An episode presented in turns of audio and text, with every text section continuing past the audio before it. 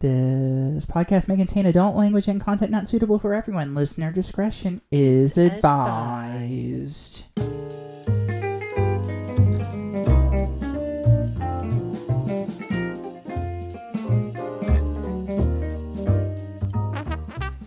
Dun, dun, dun, dun, dun, dun. We may have made a mistake by talking prior to turning on the microphones. I mean, I mean, really, we should walk in and do that, like that point at the eyeballs thing and point at the thing thing, and like not actually talk until we get to a microphone. Maybe Well, we were waiting for the guy to fix my windshield. that's true. so, how did your windshield break? What happened? Well, r- let me get to that. I'll Oh, first okay. say, um, if you are tuning in for the first time, welcome to an episode of Glamazons and Leprechauns, where two women at opposite ends of the height spectrum offer their unique perspectives on culture and society. I was forgetting about the intro. I am the six foot fabulous Tracy Payne Black, I am the five foot furious Rochelle Sharma. and we, if you listen to our past couple episodes, and if you are new, go back and listen to our past couple episodes because we're talking about. Um, did talk about things to watch as far as Yes. television shows, and then our last episode, things to watch with regard to movies in 2021. And today is um, look.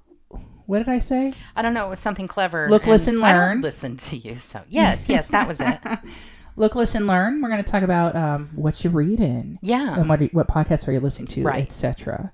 But yes, to answer your question, um, a, a rock hit my windshield again Mm-hmm. and gave me problems again and needed to be replaced mm. again because I cannot imagine that that was cheap because everything with minis is expensive. No, it's free windshield.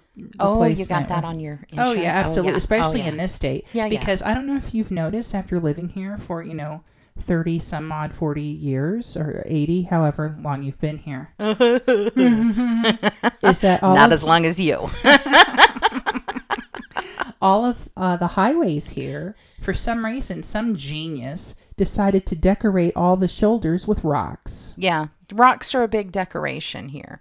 They're like, you know what Arizona needs? More rocks. We need Tinier rocks, on all of our highways, so Yes. so cars can kick them up.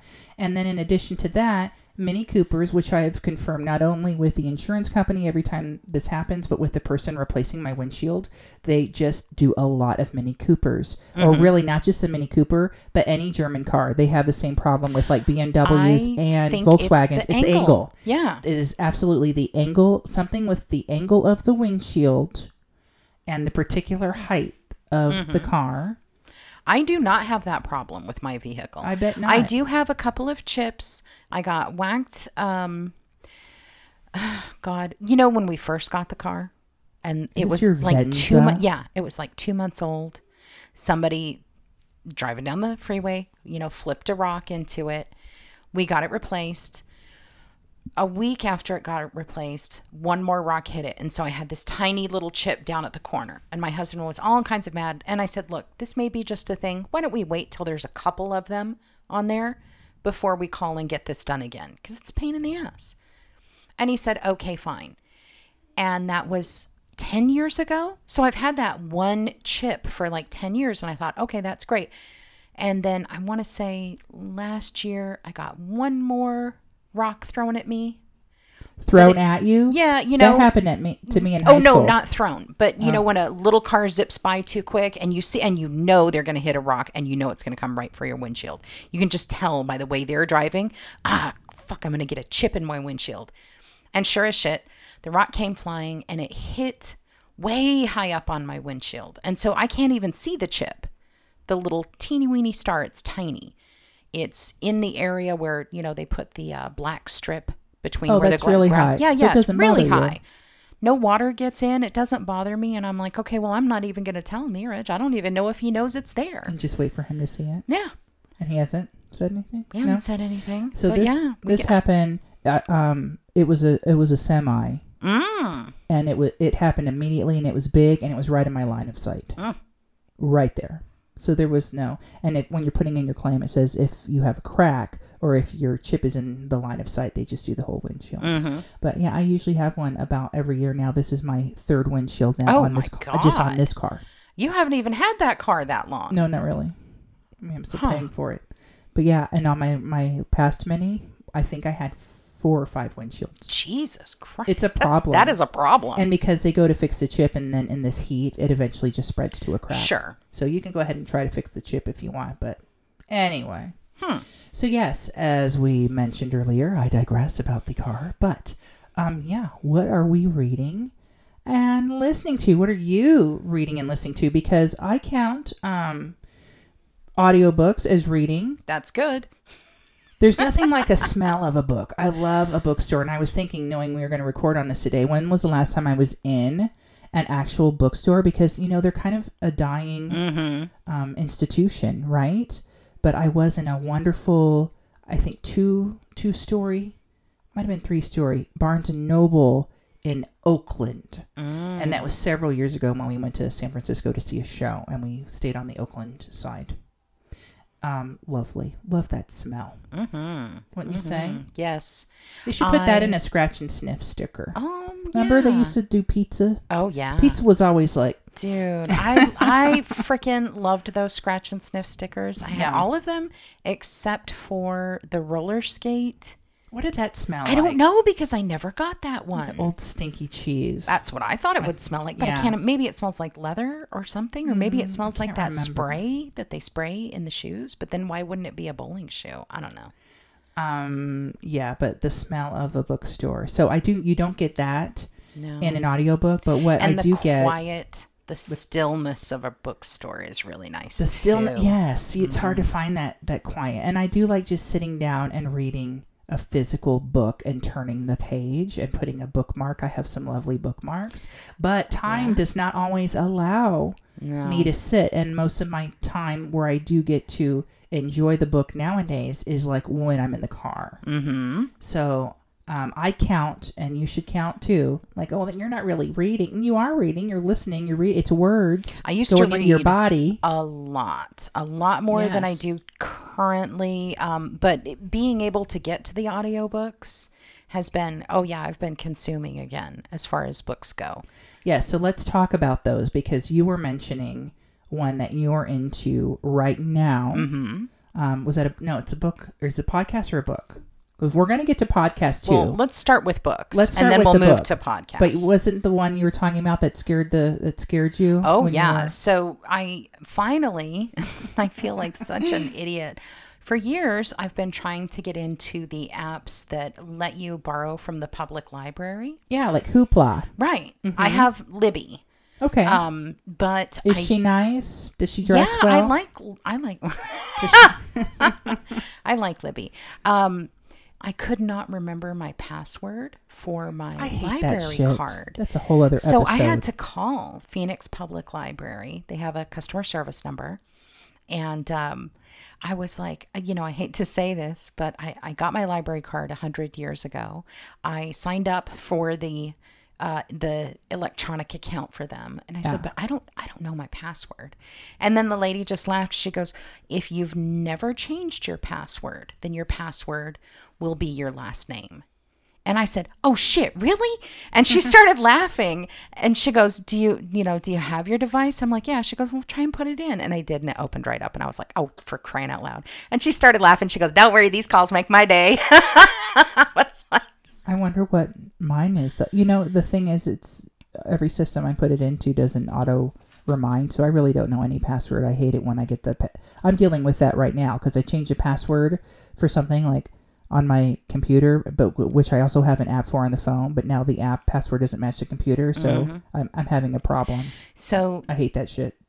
Apple will make passwords for you and they're long and complex Right. and they're complete gibberish. Right. And I don't allow it because there's no way I'm ever going to remember that password. Well, that's what I've done, but I did it on the computer because my computer does it too, Microsoft or what have you. It's like here we're No, going to well, come no. up with this thing with a bunch of uh, crazy gibberish, and now it doesn't match the one Yeah. on my. And now, so I'm going to have to type that in. Yeah. You know, a lot of these places are like old password, confirm new password. I make my own passwords. I have a note file on my phone that is all of my usernames and what email it's linked to and the passwords. This file is massive. If I ever lose access to it, I am screwed. It is every Right. password I have made for probably the last 20 years. There's an app. there's an app for that. That Yes, my husband has that app. my husband has the app, and he just I'm shared it with me. I'm scared of it. I'm like, no, but I've I need to set up a password. Right. He's like, no, you just do this. And I'm like, no, I get that. but look, I've it, been yeah. operating off of this stupid note file for as long as I've had an iPhone, All right, we which has been a long time. we've digressed again, but yes, Yes. So now that you've got all that set up, you start. You So I start this book. immediately start. So the first one I get into, I'm like, okay, who do I really want to read? And I had been kind of in a Stephen King mood. So I just go in and I find, oh, the Institute is available. Great. Yeah, I have that on on Audible. I haven't started it yet, but I, I Um, got it some time ago. It's good.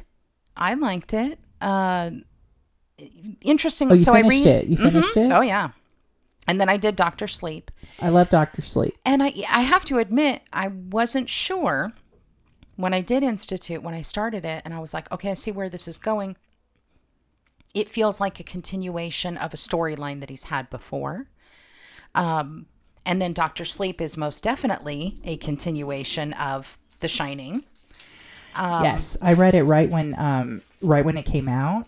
Before I knew they were going to make it into a movie. Yeah. So, and then I was really excited when the movie came out, and the ending is quite different. But yes, it is a continuation of The Um, Shining. I really liked it. I really liked I- both. I liked the book and I liked the movie. I, I thought they thought they did a really good job. I with think the they, movie. yeah. I like that he didn't try to change anything about The Shining. Right. He Right. just said, okay, well, I wonder whatever happened to, you know. Yes. So yes, that was, was good. so the Institute. I haven't read that one yet. In the start of Doctor Sleep, he makes a reference to a character in Joe Hill's book, NOS4A2. And I'm like, oh, that's interesting. So I look up the book, I look at the writer, I'm looking at the writer, and I'm like, He Jesus like Christ, he looks just like Stephen Stephen King. Who is Joe Hill? And so I looked into who that was because Joe Hill is the author of one of my all time favorite books, which is a book called Horns. And if you haven't read it, I highly recommend it. It is just a really fun but tragic but beautifully written story. It's something else. It's totally worth the read. And then I do also highly recommend that you watch that movie because it's so good. Is that Daniel Radcliffe by chance? Yes. Okay. Daniel so Radcliffe. you liked it this whole time and never knew that it was Had Stephen no King's son. idea.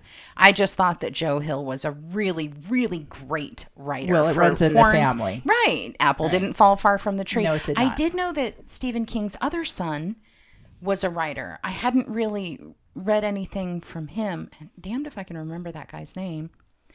Um, but I did not know that Joe Hill was his son. And I had read Joe Hill, I had read Horns, and I think, because this was quite some time ago, I had read um, either a short story by him or a collaboration with him and really liked it. Can't remember what it was. Owen King Owen is the King other. is the other son. but Joe Hill Joe Hill looks a lot like Stephen King. Yeah. Owen King not not as much. Oh, really? Similar but not Let as see. not as much. Here's his.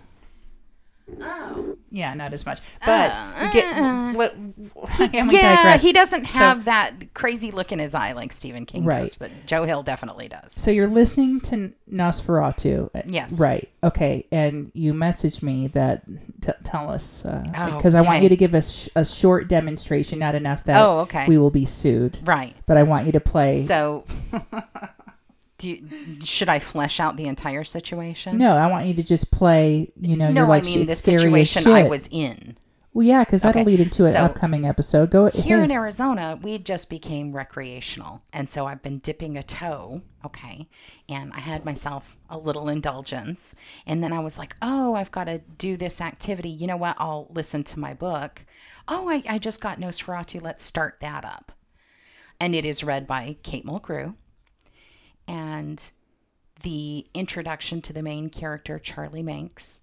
Um, I don't know how many of our listeners listen to like audiobooks. Some of some of the people who read these just try to read them. Some of the people who read these try to like act out the parts a little bit. Um, so Kate Mulgrew does her rendition of Charlie Manx and scared the piss out of me. Well, we need to hear a sample of this. And yes, I was high, but it got, and I was listening on earbuds. And you know how if you turn on the noise canceling and it's just directly in your ears, so it feels like the sound is coming out of the middle of your brain? you should Uh, really yes. listen to it with earbuds on. It scared the shit Okay, out of so me. let's Like I froze in terror for a moment. And you must have because you messaged me to tell me so yeah, that this I'm had like, happened. this is really good weed, like, and oh. Kate Mulgrew just scared the shit out of so me. I need to. I need to. We need to hear it. okay, We need here, to hear give what just this a is. second. Just put it on speaker. Okay, okay. Max liked children. He'd made dozens of them disappear back in the 90s. Oh, that's fucked. He had a house below the Flatirons where he did what he liked with them and killed them and hung Christmas ornaments in their memory. Oh the papers shit. called the place Uh-huh. the Sleigh House. Ho, ho, ho. Oh, that's good go For the stop. most part, Well, she starts Charlie talking in his voice. done with the little Oh. girls and boys Yeah. who had crossed That's why, I mean, I was really into it. girls and boys no older than her Don't worry, it's coming. She reached forward with one hand to slide his eyelids closed. He caught her wrist. She screamed, couldn't help it, and dropped the bag of blood. Your boy Josiah, Charlie Manx said to her, his voice grating and harsh. There's a place for him in Christmas land Ew. with the other children. I could give him a new life. I could give him a nice new smile. I could give him nice new teeth. Fuck that shit! was worse than hell. I know you're gonna have to edit that down, Oh but my goodness, that's Yeah. creepy. It So, reminds me of um like- when I was little and it scared me listening to um "You Want to Be Starting Something," the Michael Jackson song on my Oh, new Dolby headphones, and it gets to the part where he's go, you're a vegetable, and then the You're vegetable. you're a vegetable, you're vegetable. and then you can hear the you're a vegetable. Yeah, that's fucked up. I is- don't like that song for that reason either. I listen to it in earbuds and I'm like, fuck that shit, fuck you. That's- that's scary. Jackson, that's shitty. But um, at the yeah, that's very sinister, isn't isn't yeah. it? Okay, so It's sinister, but I'm I'm also very intrigued, and I might have to put this on my. yeah. I have to put this on Oh my bed. God, Just for the writing of it, it's very. Uh, I like the visual imagery and Right. what have you. It's very literal. Um, so because I was doing something, you know, certain phrases popped pop in my head and make me really pay attention. And so when she says that his eyes were open and he was staring at her, and then he describes him as not just being old, but being like a moon with all cratered with and the liver, liver, spotted and that looks like Keith and I was Richards like, with no hair "Oh, and sharp God, little that's teeth. so. And then she kind of goes back into, oh, well, all these people are like this, and it calms you down again, right? But then when he, then he grabs, grabs her, her, wrist and she, yeah, it's like, ugh. And then he's like, ah, your kid, I could take him to Christmas land. And I'm like, oh, Jesus. What a description. she was good. She really draws you in. Could with the did what he wanted to with the children, and then put a Christmas bulb on the tree. Yeah, Oh, puts that's- an ornament up there for him. All right, so okay, let's do a 180 because what I'm right. listening to is completely different from that. Jeez, Louise. I'm glad I was in oh, my, kitchen goodness. during that part because if I would have been out on one of my walks, I probably would have audibly screamed. Well, I can understand uh, why you would. Well, I get scream. really into the books when I'm out walking. I granted when I'm out walking, I don't use the noise canceling. That way I can hear if a car's coming up behind me. I don't get startled by it, you know. One But thing, yeah, real quick, on on narrators of those who write for King, whether it be well Joe Hill or Stephen King, Will Patton is the actor who narrates a lot of Sting, uh, Stephen King's books. Yes. Steven Weber is another. He he does The Shining and he does It. You might remember Steven Weber from Yes. Wings. I actually like Steven Weber a and lot. Steven Weber was actually in the television version of The Shining, Mm-hmm. so he does a pretty good job. But I I am becoming more um, partial to Will Patton, and if you heard his voice, you might not put it together to who he is. He's he's like the the dad in Armageddon, the one who at the end. Here, this guy. If I yeah, show me a picture because I believe that Will Patton is the one who narrated Doctor Sleep. yes, he did. He did narrate Doctor Sleep. You have to like tip it a little. Mm, oh, that's him. Yeah. Oh yeah. Yeah, he does a great job. He did a really He good does a really job good on job. Doctor He does a, Sleep. yes, he does I- a lot of the. I Stephen don't King know books. I who like- narrated the Institute. I think he. Someone I else don't know did if the it was institute, him. something else. But I digress. So uh-huh. what I'm Now, reading. let's talk about what you're reading. Probably won't scare you into pooping your pants. No, not really. Is okay. So I'm, I'm reading memoirs and misinformation, Oh. and it is Jim Carrey's memoir, Oh, and it's it is narrated by Jeff Daniels. Oh, And you would think, How well, how interesting. interesting, Like, yeah. Dumb is being narrated by Dumber. Right. But it is not a memoir per se, it because it is memoirs and misinformation. So it, a lot of it's fake. In Mm, okay. fact, I don't think I've, I don't know what I have read that is real yet, or i- i- is the whole thing hyperbolic. Mm-hmm. It's a lot of Hollywood people bullshit. Um, and they're like doing yoga and, but I think it's all made up. The he has a girlfriend in there that's made up. The scenarios are made up. So, but but it's it's a work of fiction as a work of nonfiction. Is that what you're saying? Okay, so I'm not going to read this whole um, review by uh, the Washington Post. Okay. But there, the beginning of it just says, um, "Leave it to Jim Carrey to tell his truth best through fiction." Mm. Consider his flexible filmography, blah, blah, blah. It's clear that the 58 year old actor has never been one for convention. So it is very unconventional. But it's almost, for me, like it's trying too hard. I need to hang on for it to get more interesting. Okay. So if you like weird um, and maybe dry humor, and you have to pick out what's real and what's not real, then you're really gonna like it.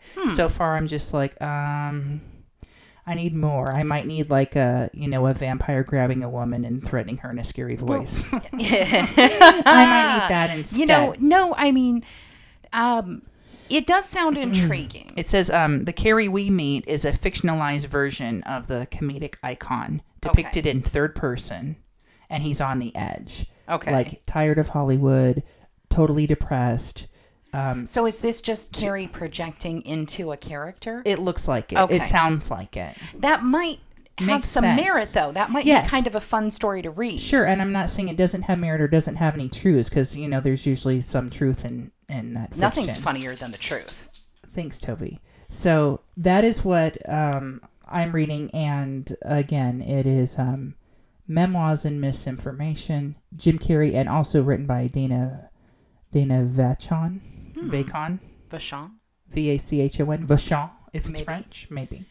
So I, that's uh, to- yeah, and, and not scary. Hmm. Other than you know how scary can Hollywood um, pretentiousness be? I am currently reading because I will read a couple of books at a time. Um, uh, definitely, I'll have like an audiobook that I'm listening to. This is what I prefer to do: is listen to an audiobook, and then when I'm in a situation that calls for like keeping my ears open, but I have time to read. For example, if you have an appointment somewhere and you're in a waiting room just waiting to be called. So I'm reading an actual book too, like, well, I can't say an actual book. Sorry, it's Kindle on my phone. I uh, one of my favorite authors is uh, Chuck Palahniuk, Oh yeah, and I am reading Adjustment Day.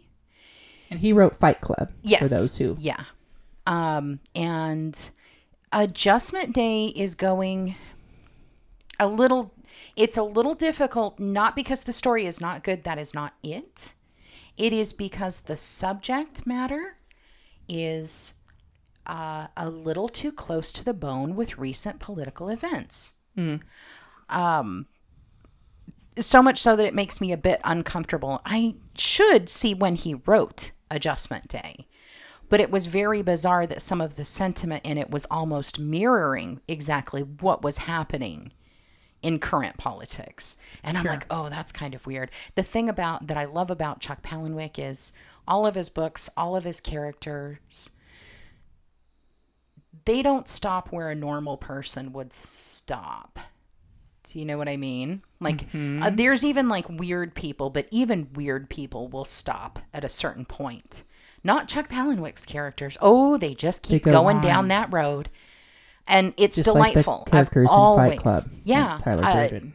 where where someone would be like, "Hey, wait, maybe I should." No, there's no such thing as "Hey, wait." There's no such thing as questioning one's own motives in a given situation. There is just go forward with this with this idea you have. I love it. I love Chuck Palahniuk. But yeah, Adjustment Day, um, so far great, but a little weird and a little too like right here, right now for me. So I've kind of put it down a couple times. And you're sticking with NOS4A2. Uh, Well, yeah, that's the easy one to go to because I'll put on an audiobook like got to go out for a walk in the evening, you know, trying to be somewhat healthy, trying to get my 30 minutes in. Once I heard myself talking about my resolutions, I was like, oh God, I sound so smart and good looking. I should do that. So I've been making an effort every day when I get off of work um, to go out, try and get some 30 minutes in, just walking through the neighborhood. Um, can't really read a book while I'm doing that. Do have to watch where I'm going. Uh, Right. uh, then at home, if I'm making dinner, I'll put on an audiobook and just sit and, li- you know, I'll be uh, cleaning or cooking or something and listening. So, um, on the subject of again the Kings, real quick, I did recently buy a book on Audible for me to read when I'm done with Memoirs and Misinformation. Or, like I said, I might pick it up. Or you've kind of intrigued me with NOS4A2, so I might do a switch. But it um, it is called "If It Bleeds" by Stephen King, and it is also narrated by Will Will Patton, uh, Steven Weber as well, and Danny Burstein. And it's new for new novellas Oh, which he does Oh. very well. Yes, he sure does. So- and I saw that in there, but I did want to get through Doctor Sleep First. first. So yes, that is on the list. Okay. For as far as what else is going on in this household, um, Teal is listening to Ready Player Two. Oh, yeah. Okay, that's kind of big right now, and that's narrated by Wil Wheaton. Oh, really? Stand by me. Hey, that's Yeah. cool. So yes, the sequel to Ready Player One, and I imagine they'll probably make a sequel to You that what- as well. You know what cracked me up about Ready Player One was that the first Easter egg was in Adventure, and I'm like, oh my god, do you know how long I played that game as a kid? That was my too. favorite game on Atari. And all you were were a I still square. have, yeah, I still have it. It still works. I was looking. I can to plug see it if, in and play it right now. I I was looking to see if there was an app where we could play it. Oh no, was I have an Atari. I still have my Atari from when I was a kid. Atari- you have a tw- uh, yeah. six, what was it, 6200? No, twenty six hundred. yeah, that's yeah, it. with the wood grain. There I go again with the flip flop. Yeah, it's got the wood grain. It's got it the still joystick. works? It still works. Oh my god, I'm coming over. Yeah. We need to do that. Uh, so I that was hands down my favorite video game as a kid. Oh my god, I Mine could just play that for hours. Let on me end. ask you real quick: Is NOS4A2 by Joe Hill? Do I need? Is there a, a prequel? Is there anything else I need to know? Uh, as far as I know, second part is Christmas Land or Welcome to Christmas So Land. this is the first one. This is the first one. okay, great. yes. I'm gonna. I'm looking at it right now, and I'm gonna add it to my wish list. Okay, so moving on from what we're sort of reading and are listening to, I just want to take a brief look at the New York Times bestsellers. And there's Yeah. the New York Times has a lot of bestseller lists. You know, you have your combined print and ebook fiction is like their first list, and then you have your combined print and ebook nonfiction, and then your hardcover fiction, and then your hardcover nonfiction, and then your paperback trade fiction, which you told me is like the big paperbacks, Mm-hmm. right? That look like they could be a hardcover, but they're um, and a lot of the books uh, repeat, but there's a few uh, for whatever reason that are better sellers when they are a soft big cover than You the know- hard cover. but one that is repeating on several of these lists, actually two of them, um, combined print and ebook fiction and the um, what do you call it? The paperback trade Mm-hmm. are two of Julia Quinn's books of the Bridgerton series. Oh, okay, yeah. so there's a few of those, but books one and two, the Du- the Duke and I and the the Viscount Who Loved Me are at um, number two and three. So that makes sense because Hmm. Yeah, it does. everyone's watching or has watched the series on Mm-hmm. Netflix, which was really good. So now they want to read read about Miss Daphne Bridgerton and what have you and her reputation. Right. And yeah, I can understand that. Mm-hmm. I'm actually surprised looking at um, these lists that Lupin has not gone up, which is a classic, Mm-hmm. is not on these lists, but it has encouraged me to take a look and see if that would be a good reading for, you know, the high schoolers, which I think it would. So another book here, um, nonfiction. Of course, Cicely Tyson's um, autobiography just went to number one, and Right. ironically, she I I was listening to an interview with her like just a couple days before Aw. she died. Um, you know, promoting her book. Oh wow. Mm-hmm. Interesting, right? At least she got her book out. So Right. hers is at number one on the nonfiction um, list, followed by uh, Barack Obama's A Promised Land, and um, a book called Caste by Isabel Wilkerson, Pulitzer Prize winning journalism examined aspects of the um, caste systems across civilizations. Oh, interesting. And this book is number four. It is Matt McConaughey's Green Lights. Now, I haven't read the book yet because I was listening to him talk about it in detail on Armchair Expert, which is a podcast I listen to with Dax Shepard. Right. So, before we get into podcasts, do you have any other books you want to talk about? Because that we can just segue right over into No, let's segue listen into some into pod- some podcasts. because yeah. we here at Glamazons and Leprechauns um, know that you have a choice in your listening material. And for sure know that you're not just simply listening to us all day. If you are, I'm sorry. yeah, um, there are other podcasts. but there- yes, there are I'm not saying stop listening to No, us. we're not saying stop listening, but we're saying there's stuff we listen to that we very much Oh, en- I am enjoy. an avid consumer of podcasts. I am an avid consumer podcast when I have time as well. So there's there are a couple I want to talk about because one will have to do with an upcoming es- episode. It ties into something we're going to be talking about as well. But my number one go to for um, podcast is Armchair Expert with Yes. Dax Shepard because it's candid. They talk for a long time. You know, I don't I don't really like football. I don't watch the Super Bowl, but after I was listening to my other podcast, a repeat that they're doing an encore episode with Tom Brady came on, and it was mm-hmm. just so interesting Yeah. that I was listening to the whole thing. And you know, it makes you interested in people that you wouldn't even think you would be interested in, and the ones that you are interested in, you're even more interested in. You know, I think that I I personally was very surprised to see what a natural interviewer Dax Shepard is. He's Yeah. really very very good. He's really good, and I believe I think he has like um, a bachelor's in anthropology from back in the day, and he well, you know, not. if you look at some of the characters that he's played, I was I was really shocked when he started talking. I'm like, wow. No, he's really into. He's not like his character in Not at Idiocracy all. as well. Yeah. no, not at all. He's very intelligent, and he's not afraid to um, let the uh, person he's interviewing know how enamored he is with them. I, that was what His I was going to say. I'm like, not only is he a very learned person and intelligent that way, he's very emotionally intelligent. Yes, It, and it's so striking because based on some of the characters that I've seen him play, emotional intelligence wasn't something that he's been typecast. He's been typecast for sure. But so um, bringing those two together with the books, he was interviewing Matt McConaughey, who was promoting his book Green Lights, and they, the two of them, had met at you know someone else's like house for a weekend retreat, and there was drinking and I don't know whatever. Dax Shepard doesn't drink anymore, but um.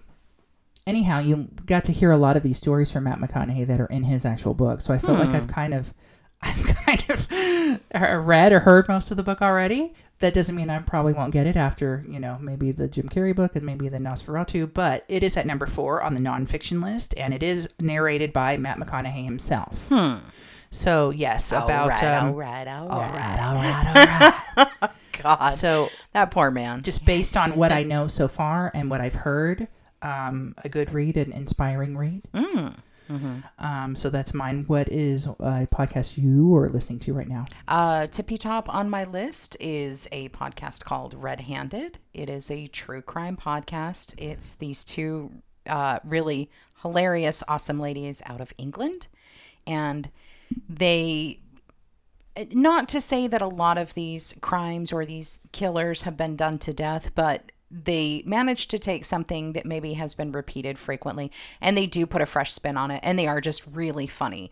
And they uh, treat the victims with respect and they treat the uh, uh, what would you call it? Not the, uh, the not the victim but the ask the aggressor what do you call well, i'm asking you because you have a master's of the universe in english language if there's anybody No, who a- should know a word No, it's English literature. That's Oh, different. That okay. Well, there's still lots of words involved in that. There are lots of words What would you call that? that. Not the killer. I guess the The killer. best- suspect? No, because it's proven that they're the ones who did it, so it's past being suspect.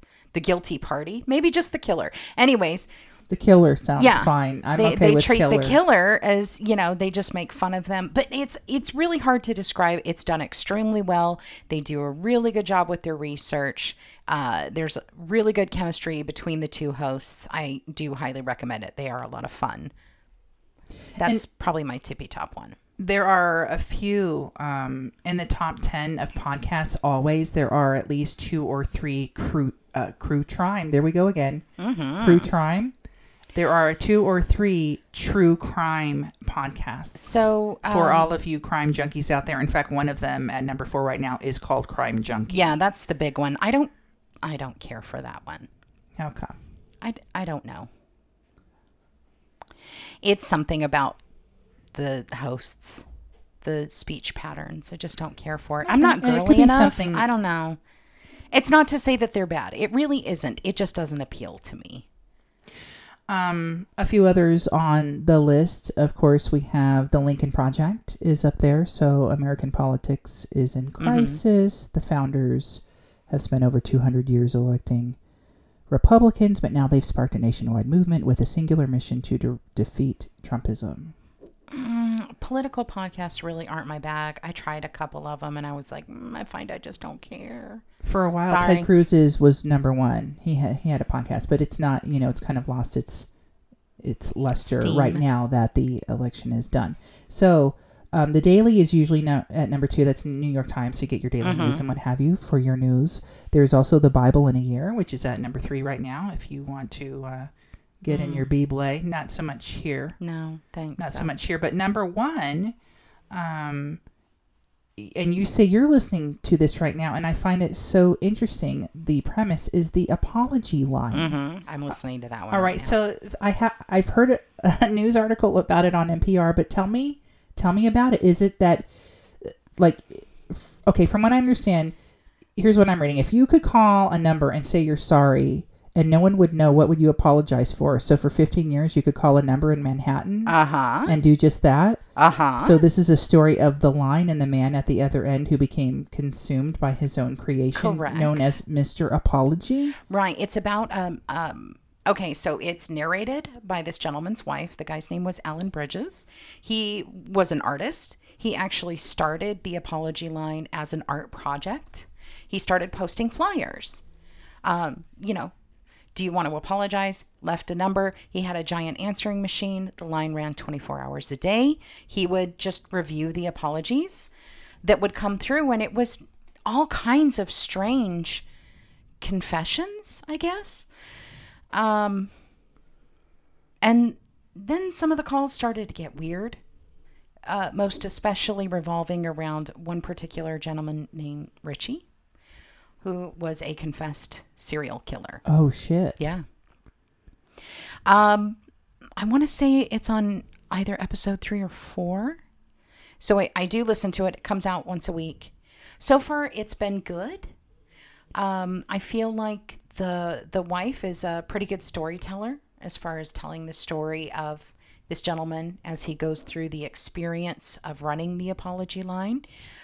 Uh, so interestingly enough, when it starts out, he gets a confession of murder, and the police are like, "Hey, um, we want information on this," and he's like, "I'm sorry, it would harm the integrity of my project for me to give you uh, this information. You're just gonna, you can take what you can from the recording. I'll be on a radio show. I'll play the recording. You guys listen in." He's like, but other than that, I'm not going to help you. It will wreck the integrity of this. The idea is that this should be completely anonymous. I have to stick to that. Um, he got death threats and not from the same person as the original murder confession person. So he gets death threats. And then I'm sure the police were like, hey, it's going to wreck the integrity of your project for us to protect you. So he went into disguise for a couple of. He did this really cool art installation where he had set up telephone booths. And then the people could come and get into the telephone booth and pick it up, and it would be running recordings of all these apologies. As the line progressed, he would get more and more calls from this guy named Richie, and they started to develop almost a relationship uh, through the apology line. That's kind of where it's going. And then he does have a point in time where his outgoing message is sort of directed to this Richie character. Um, and then he debates for a while whether or not to stop the line entirely. He had sold the rights not to the calls, but to the idea to, gosh, I want to say it was HBO, but I could be wrong, to make a movie out of it. Well, the the movie was totally different, but a lot of the people who called the apology line were really pissed off that he had sold out. Um, and then later down the line, when he had decided that maybe he was going to stop running the apology line, a lot of people were very upset about that too. They're like, no, you have to keep this going. And I don't know the rest because it hasn't released much more than that, but it's really good. And I highly recommend it. I, I think I am. I might not have listened to this week's episode because I can't remember what day it releases on. So it's not just you're not not just listening to a bunch of people call in with their apologies. no, no, it's the wife telling the story of the experience of the po- the apology line. Okay, it's interesting. Good, I recommend it. Wondery has some really good podcasts. Um, oh my God, what was the one that I listened to? Doctor Death. Yeah, Wondery's got some excellent ones. Wondery has an older one called Doctor Death. Um, if you this haven't been, like, listened to crime it, stuff, kind right? of no, it's about this guy who was a surgeon uh, and what he did and the medical malpractice that surrounded him. Let me Hmm. tell you something. One of the best podcasts that I've listened to. It was so good. It will make your blood run cold. It'll make your blood run ice cold to hear some of the details in this. He did a uh, Wondery did another podcast just after that one called Dirty John. That was a good I, I had some coworkers that were listening to Dirty John. Yeah, and that they was made good. a movie about it on like. Uh, You know, I didn't feel like I needed to watch the movie After after, the listening to the podcast? podcast. I just couldn't see how a movie would even remotely improve upon it. That's how good that podcast was. So here's one I just finished, and I kind of like ones like these that are short that have just a certain number of episodes. Yeah, like a season worth of episodes and the subject worth. is covered. Yeah. right, like five to six episodes or so. Mm-hmm. So this is by Serial. Um, and Serial is an investigative journalism podcast Mm-hmm. hosted by Sarah Koenig, but depending on which season you're listening to, it might be narrated by someone else. And if that name sounds familiar to you, um, she's one of the developers, um, or her show is developed by This American Life on NPR. Okay. So sometimes Yeah, she it does did sound familiar. excerpts for that. And I got into it a few years ago when the first episode was about this kid in high school, Adnan Syed, who was accused of killing his high school girlfriend, ex girlfriend. Um, and it was never solved, and they go into the details of all of the information. They, this eventually turned into a documentary on HBO that talked about it because it up until last, I think last year, the year before, was he was still having um, trying to get a retrial and kept going back, and uh, they've they've denied it, but he claims he's innocent, and there's a lot there that that makes you think it was somebody else. So I got into that true crime story, but and there's been a few since then about a couple of different things, and because of an incident that happened with me as far as being a teacher last week that we'll, we'll get into in one of our upcoming episodes someone suggested that i listen to um, a particular podcast and then when i looked into it i found out it was also a serial podcast it is their latest one and it is called nice white parents Hmm. it's set in New York. New York's attempt to integrate public schools in a particular district for some time th- through decades and decades and decades since like the 60s. And basically, everything that comes down to where they're going to put the school, um, what they're going to raise money for, and all of those things depend on really the opinions of white parents. Hmm. Well, that sounds like something worth inter- worth It listening to. That sounds very interesting. It is very interesting because they have you know video recordings of like during their PTA meetings, and and then what happens on top of it is you'll have these white parents fighting like, oh, let's put the school here. Like they they they get involved. They they do all this. Uh, the news will get involved. It will get a mm. lot of publicity. Mm. Okay, let's move the school here now. The school's moved here, and then they don't even go. So, like hmm. the changes they even fight for in order to quote unquote make it better then they don't even go. And so now, you know, it, there's a lot of How stuff like that. bizarre. It, well, it like- not bizarre. It, so yeah, it's very like, oh, geez. it, it makes you it makes you uncomfortable, and it Yeah. it, it and people gave it to me to, you know, listen to after what happened to me when it just seems that the almighty white dollar mm-hmm. has too much control over a large part of the school system that you might not think of. Like yeah, even overrides doesn't make right. Mm, Yeah. Exactly. And it's it's um it's just another systemic problem. Wow. So yes, Well, I'm definitely checking that podcast out. it is. And I like the way they they just they do their investigation and they'll be like, "Okay, I had to turn off the recording here. They asked me to turn it off." But yeah, they let them into the PTA meetings and they let them in and they'll go on the, the, these will be in, investigations going on for years that they do and finally report on. So they're cool. So I think there's 5 or 6 um, and I believe I just finished that. I think so. Let's see. A little less on the cerebral. uh, I listened to a podcast called Kowabana. It is uh, retelling of Japanese horror Oh. stories, urban legends, things like that. Um, gosh, I'm trying to remember the name of the lady, Tara A. Dalton, I believe. Hang on, I'll look it up really quick. Okay. Um, oh my sweet goodness. you like it? Yes, because uh, this is not something I can listen to at work because it's it's very sort of spellbinding. And since I work so much with numbers, I can, you know, type in the numbers and stuff and listen to these stories and I'll get really into these stories and someone will come up and tap me on the shoulder and I'll scream because they're scary. so I can listen to that podcast at home where if a family member startles me, I'm not like freaking the entire office out. Um, yeah. Oh, Tara A. Devlin. That's it. Oh my goodness. This is a fun podcast to listen to, especially if you want to listen to something and um, just really get into it. If it's a dark night and you feel like getting spooked, check it out. Which is all all about Oh, you. What's yes. so what's it called once more? It's called Kowabana. K O W A B A N A. True Japanese scary stories. okay. And um ooh wee. She talks about some of the urban legends and stuff. So, like, and the Grudge doll. type, No, The remember the story about the doll where you have to like open up the doll and put in your fingernails and your hair and sew it back up with red thread and stuff like that. Oh, it's scary. I guess so. Yeah, it's really scary stuff. Yeah, like The hmm. Grudge.